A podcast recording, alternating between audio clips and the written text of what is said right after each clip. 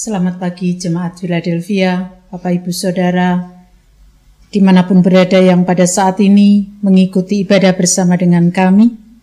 Mari kita bersama-sama untuk memasuki ibadah kita pada saat ini dengan satu pengakuan bahwa penolong kita adalah dalam nama Tuhan yang sudah menjadikan langit dan bumi.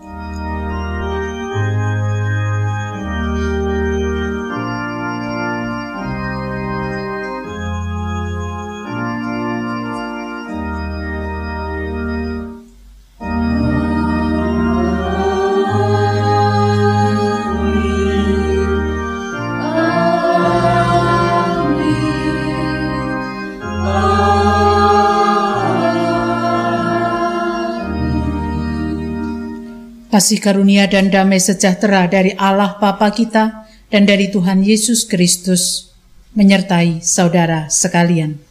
Dan menyertai saudara juga. Ibadah kita pada saat ini bertemakan kamu adalah sahabatku. Amsal 17 ayat 17 menjadi dasar bagi kita untuk bersama-sama menghayati tentang sahabat. Seorang sahabat menaruh kasih setiap waktu dan menjadi seorang saudara dalam kesukaran. Mari kita sambut dengan senantiasa bersuka cita karena Tuhan sudah memanggil kita menjadi sahabatnya. Kita menyanyikan PKJ 7 bait 1 dan 2 bersyukurlah pada Tuhan.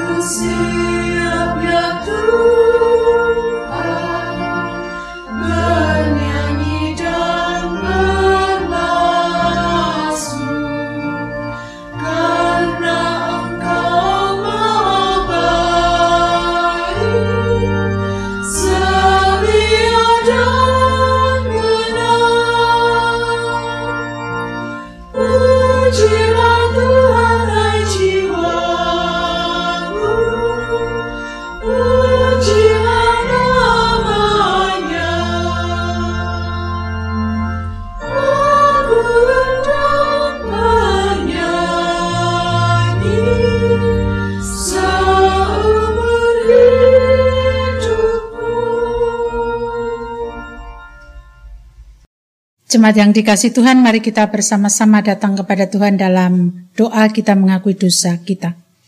Ya Tuhan, sumber hidup kami, sumber keselamatan kami, kami datang kepadamu membuka seluruh kehidupan kami. Kami menyadari bahwa dalam hidup yang kami jalani, sering kali kami tidak mencerminkan, tindakan kami tidak mencerminkan kasih Tuhan yang sudah Tuhan berikan kepada kami.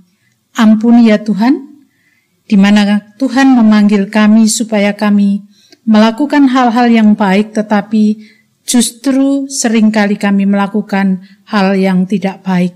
Inilah dosa kami. Kiranya Tuhan berkenan mengampuni dosa dan kesalahan kami. Dalam nama Tuhan Yesus kami berdoa. Amin. Pengakuan dosa secara bersama-sama dalam pujian kita nyatakan melalui Hidung Jemaat 27 bait 1 dan 2 meski tak layak diriku.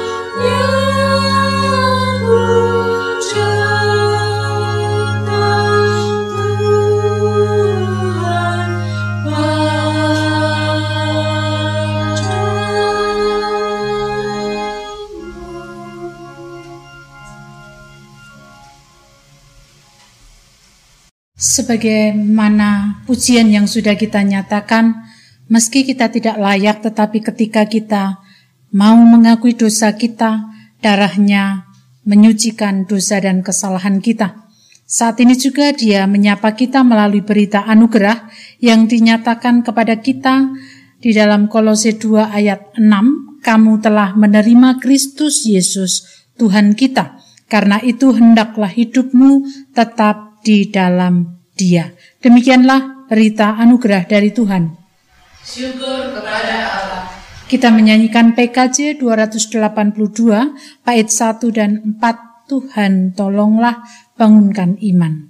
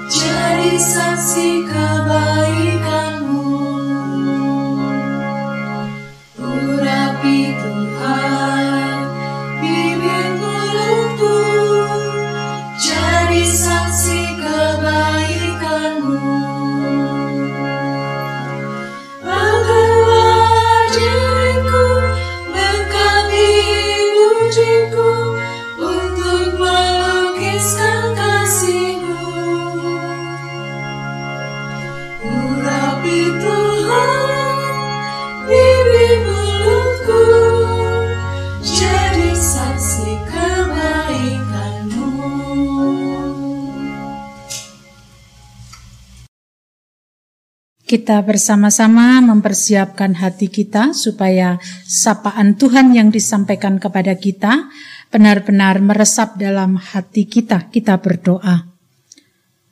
Tuhan Allah Sorgawi, terima kasih kesempatan ini Tuhan kembali mengingatkan kami dan menyapa kami. Kiranya kuasa roh kudus yang memampukan kami untuk memahami sapaan Tuhan. Dalam nama Tuhan Yesus kami berdoa. Amin. Bacaan kita pada pagi hari ini diambil dari Yohanes 15 ayat 9 sampai dengan 17.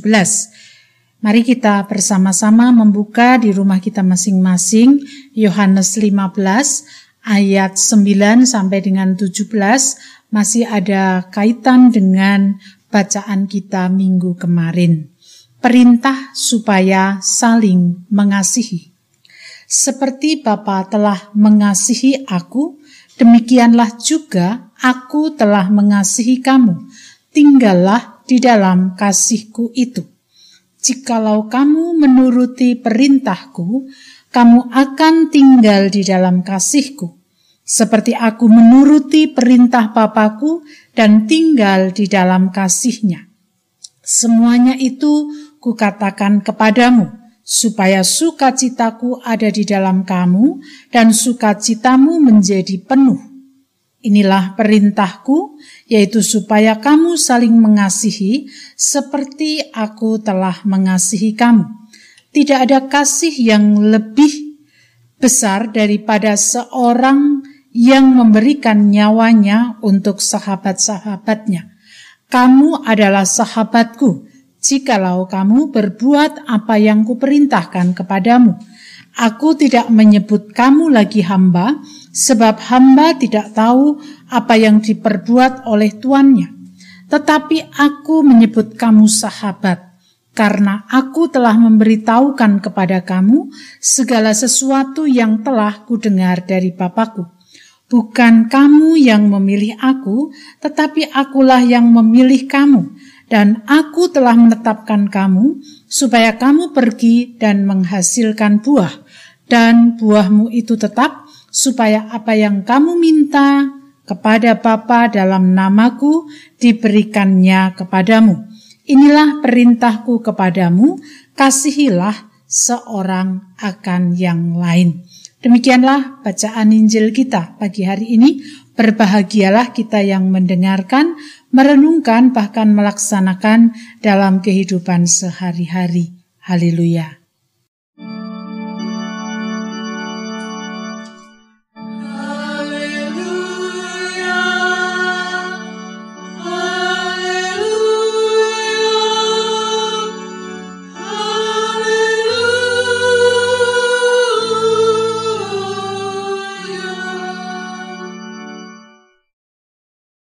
Jemaat yang dikasih Tuhan, dalam hidup kita mungkin di antara kita ada yang memiliki sahabat, tetapi mungkin juga di antara kita yang tidak memiliki sahabat.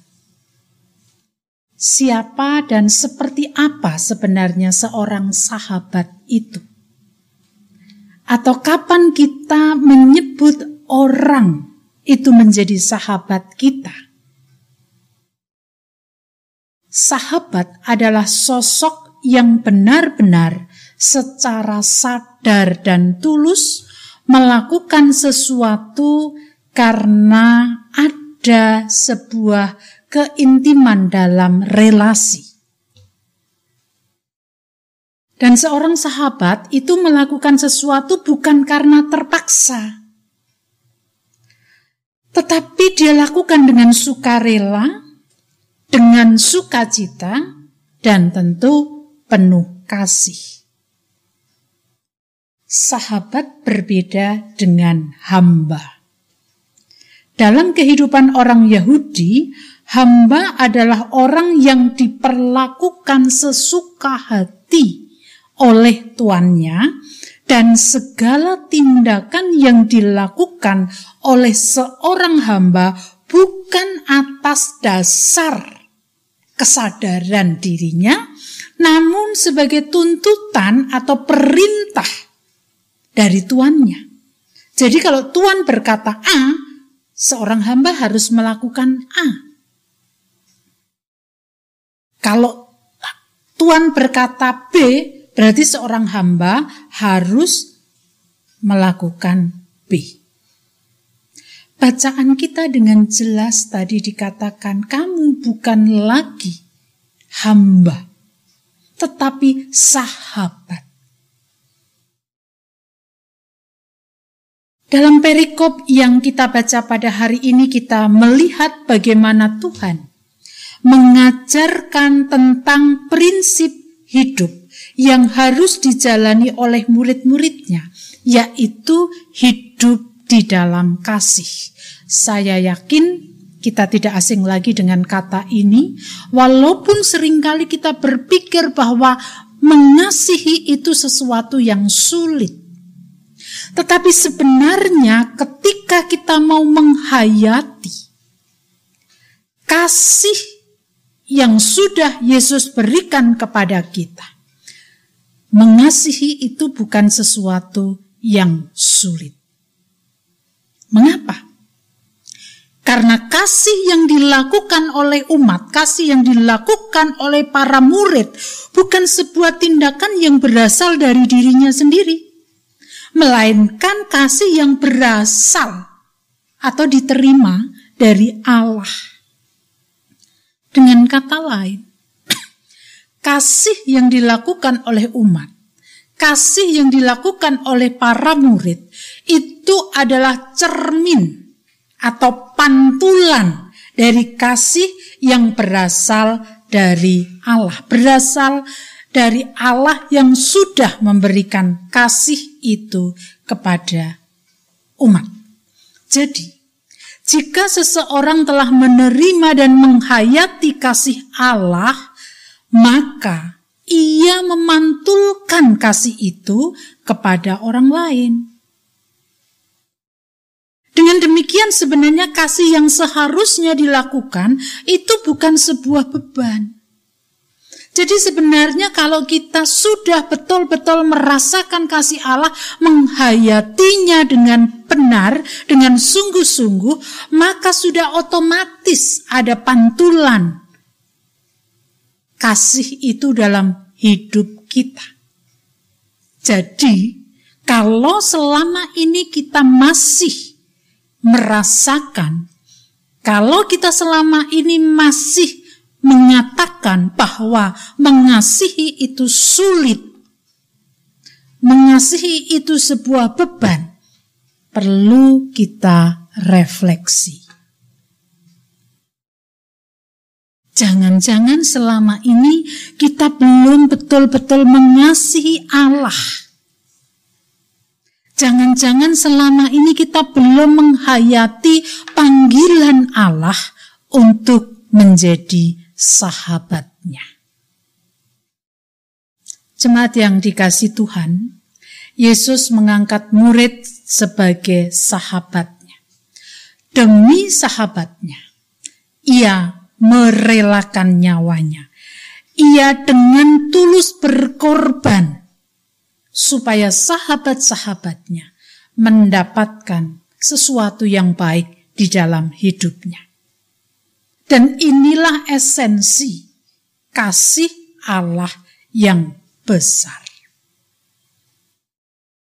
Ketika kita menghayati bahwa kita telah diangkat menjadi sahabatnya, maka sudah seharusnya karakter sahabat. Jadi ketika Yesus mengangkat kita menjadi sahabatnya, Yesus menjadi sosok sahabat yang ada setiap saat, yang melakukan segala sesuatu dengan ketulusan, dengan sukacita, dan itu dilakukan dengan kerelaan, bahkan mengorbankan nyawanya. Artinya apa? Artinya karakter sahabat melakukan sesuatu untuk orang lain dengan sukarela, dengan sukacita, dan dengan penuh kasih, bahkan berkorban. Berkorban di sini tidak harus uh, nyawa kita, tetapi berkorban mungkin waktu, berkorban mungkin tenaga, atau mungkin juga yang punya uang berkorban uang. Menjadi sahabat bagi orang lain itu merupakan pantulan diri Yesus yang ada di dalam diri kita, bukan usaha kita. Jadi, kalau kita belum bisa menjadi sahabat bagi orang lain, maka kita harus terlebih dahulu menghayati. Kita terlebih dahulu berefleksi. Apakah kita benar-benar sudah menjadi sahabatnya, sahabat Yesus? Apakah kita sudah menjadikan Yesus sebagai sahabat kita? Sehingga relasi kita, relasi yang khusus, relasi yang sangat dekat. Dan ketika itu sudah terjalin, maka secara otomatis itu akan terpancar di dalam kehidupan kita. Sehingga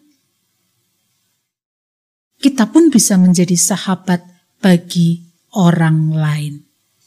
Sahabat bukan hanya ada saat-saat tertentu, tetapi sahabat ada setiap saat. Ia hadir, ia menopang, ia menguatkan, bahkan berkorban. Apa yang dibutuhkan sahabat kita.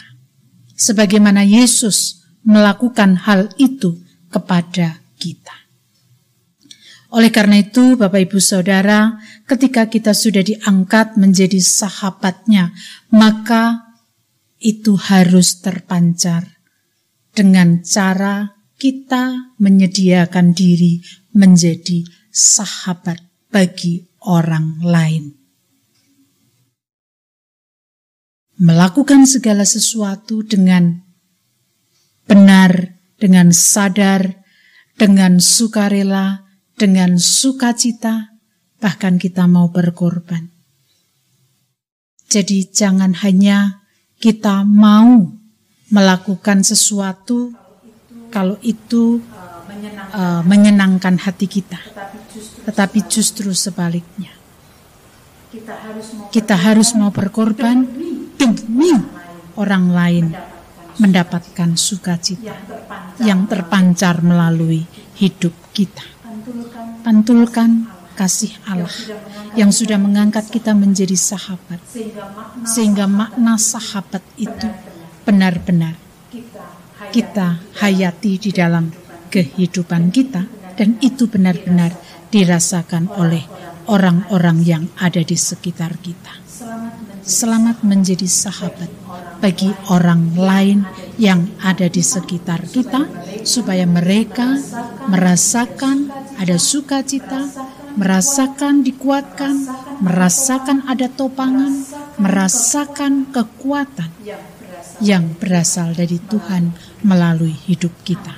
Amin. Saat teduh bagi kita semuanya.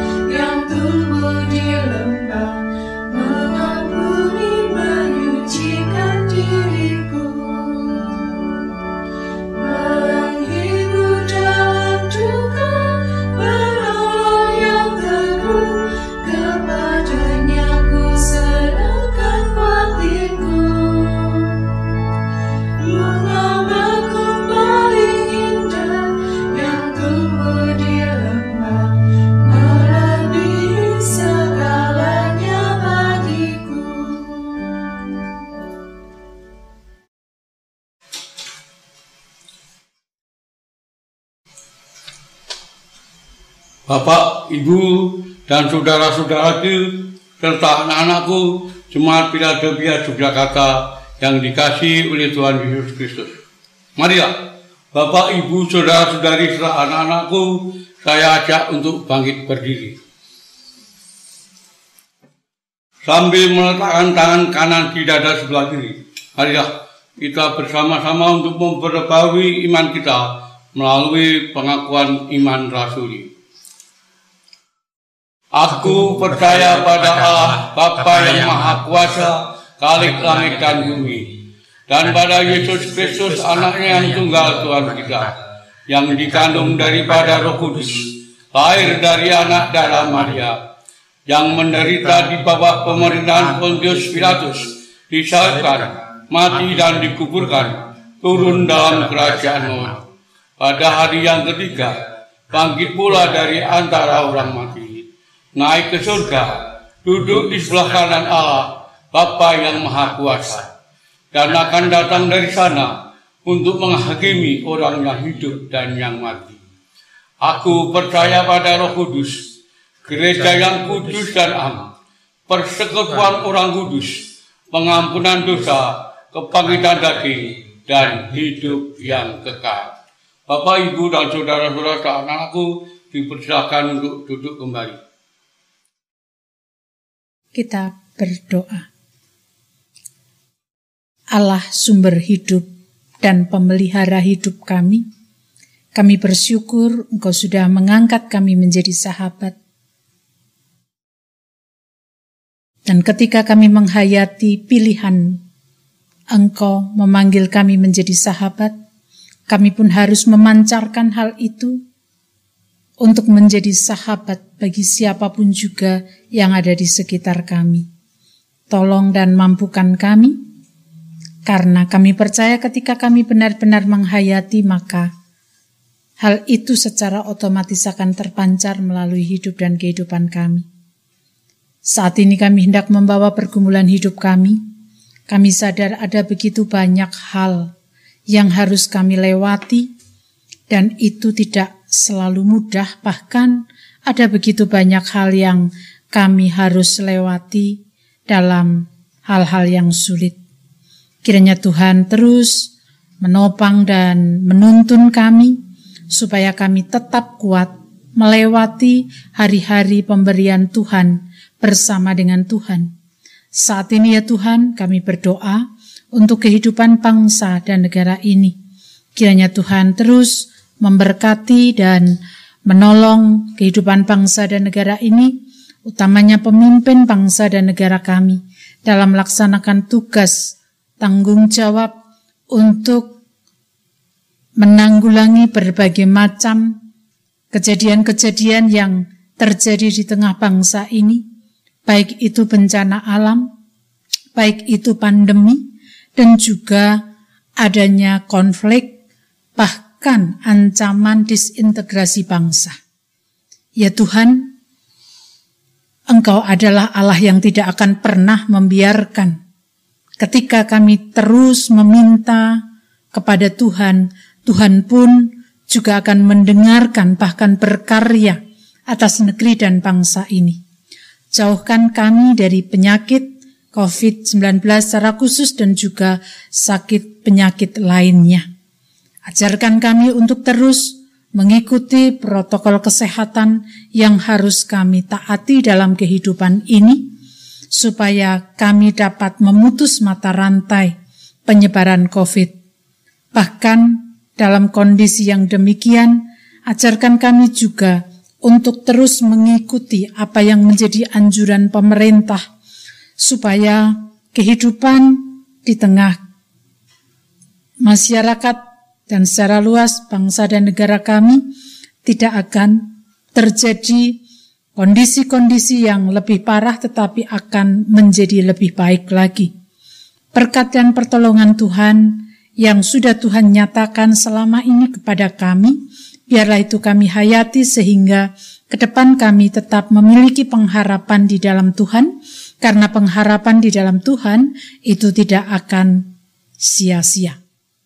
Kami juga berdoa untuk keberadaan gereja-gereja Tuhan, kiranya Tuhan memberkati segala kegiatan walaupun masih sangat terbatas dan mungkin juga kegiatan secara virtual, Biarlah itu menjadi sarana bagi kami untuk dapat terus melihat bagaimana Tuhan terus berkarya atas hidup dan kehidupan kami. Sebagai gereja yang mana kami harus memenuhi panggilan Tuhan di tengah kehidupan ini.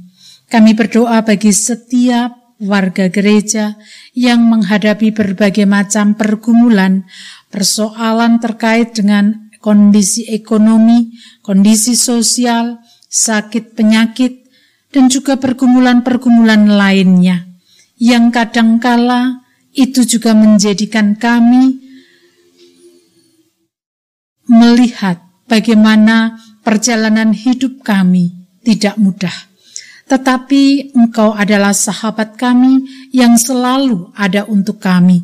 Oleh karena itu, ajarkan kami untuk terus berserah diri kepada Tuhan, mohon petunjuk kepada Tuhan supaya kami dapat melewati segala macam pergumulan yang sedang kami hadapi.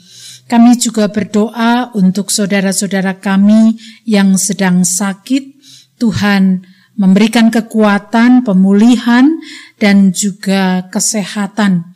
Bapak Mariman, Bapak Nugroho Yulianto, Ibu Suparmi Nugroho Yulianto, Bapak Suratijo, Bapak Mugiarto Hadi, Ibu Painah Teguh Tri Raharjo, Ibu Arista Kurniawati, Ibu Francisca Sri Wahyuni, Bapak Pendeta Indriat Moko, Ibu Irma Sarikaban, dan juga saudara-saudara kami lain yang bergumul dengan sakit dan membutuhkan pemulihan kesehatan. Kami mohon tangan kasih Tuhan terus menjamah bagian-bagian tubuh saudara-saudara kami yang lemah, sehingga Tuhan pulihkan dan kembali dapat sehat seperti sedia kala. Kami juga berdoa bagi keluarga yang mendampingi segala kebutuhan yang dibutuhkan, kiranya Tuhan pun juga mencukupinya supaya saudara-saudara kami bisa melewati situasi yang tidak mudah ini bersama dengan Tuhan. Kami berdoa untuk anak-anak kami, Tuhan memberkati mereka semuanya dalam studi mereka yang akan mencari tempat studi yang lebih tinggi lagi. Kiranya Tuhan pun juga mempersiapkan segala sesuatunya. Apabila nantinya kalau dimungkinkan untuk dapat mengikuti pendidikan secara tatap muka, kiranya Tuhan pun juga menolong setiap anak-anakmu untuk dapat menjaga apa yang harus dijaganya dalam kehidupan bersama. Kami berdoa untuk kesehatan setiap kami. Kiranya Tuhan menganugerahkan kesehatan dan kekuatan, bahkan keteguhan iman kepada kami, sehingga kami terus dapat melewati hari-hari bersama dengan Tuhan. Febri Nugroho kami juga serahkan kepada Tuhan dalam segala aktivitasnya, dalam segala pergumulannya, kesehatan, kiranya Tuhan menganugerahkan kesehatan kepadanya bersama dengan keluarganya supaya anak kami tersebut senantiasa bersuka cita oleh karena Tuhan memberikan kekuatan kepadanya. Ada begitu banyak hal yang hendak kami sampaikan kepadamu Tuhan, keterbatasan pikiran kami, kami tidak bisa menyampaikan satu persatu. Oleh karena itu, kesempurnaan doa ini kami serahkan di dalam nama Tuhan kami, Yesus Kristus yang telah mengajarkan kepada kami doa Bapa kami.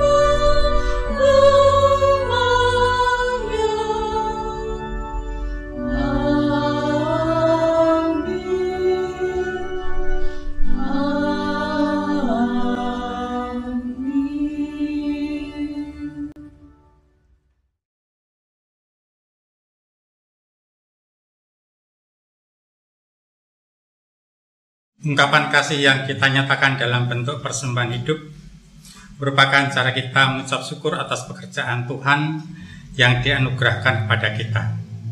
Dasar persembahan diambil dari 2 Korintus 9 ayat yang ketujuh yang demikian. Hendaklah masing-masing memberikan menurut kerelaan hatinya, jangan dengan sedih hati atau karena paksaan, sebab Allah mengasihi orang yang memberi dengan sukacita. Mari kita menyanyikan pelengkap hitung jemaat 146 bait yang pertama, Bawa persembahan.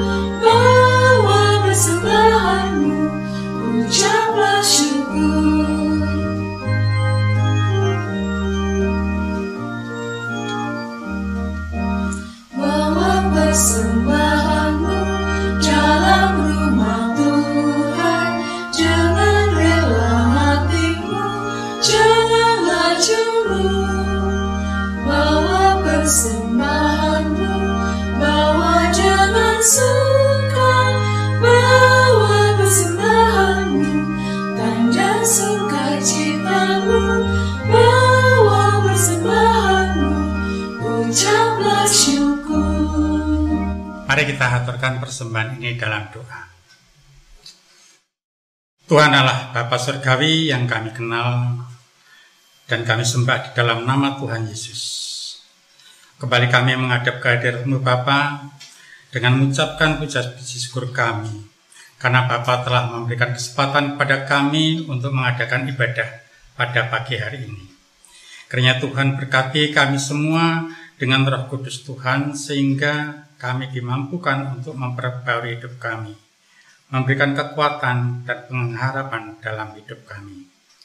Di tengah-tengah kondisi yang cukup memprihatinkan bagi semua dengan adanya wabah virus corona.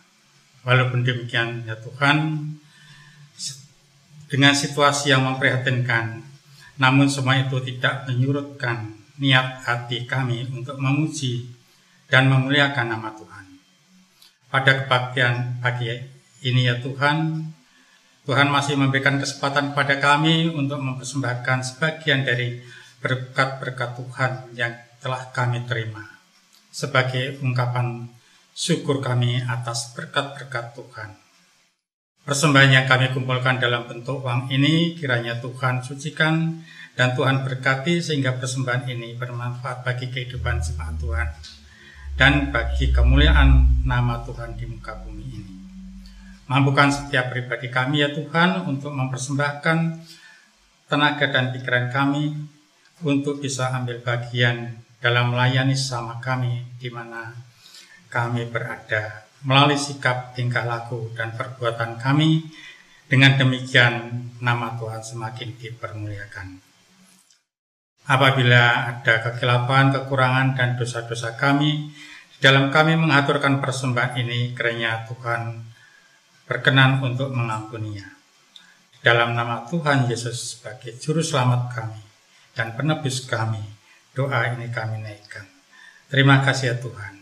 Amin. Sahabat, ada bukan hanya saat-saat tertentu, tetapi setiap waktu, setiap saat. Dan ketika Yesus telah memanggil kita menjadi sahabat, berarti Dia ada setiap waktu bagi kita. Oleh karena itu, mari kita serahkan hidup kita kepada Dia yang sudah memanggil kita menjadi sahabatnya. Kita bersama menyanyikan Kidung Jemaat 363 bait 1 dan 4, bagi Yesusku serahkan kita pujikan dengan bangkit berdiri.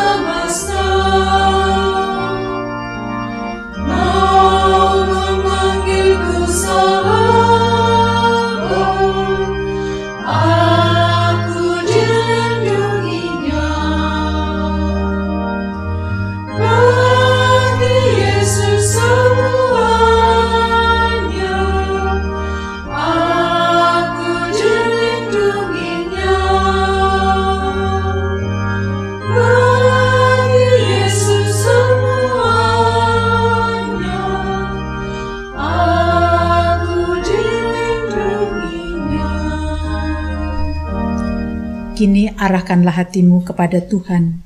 Kita akhiri ibadah di rumah kita masing-masing dengan sukacita. Lanjutkan hidup dan teruslah berkarya bagi Tuhan. Terimalah berkatnya. Kasih karunia Tuhan Yesus Kristus dan kasih Allah Bapa serta persekutuan Roh Kudus menyertai saudara sekalian selama-lamanya.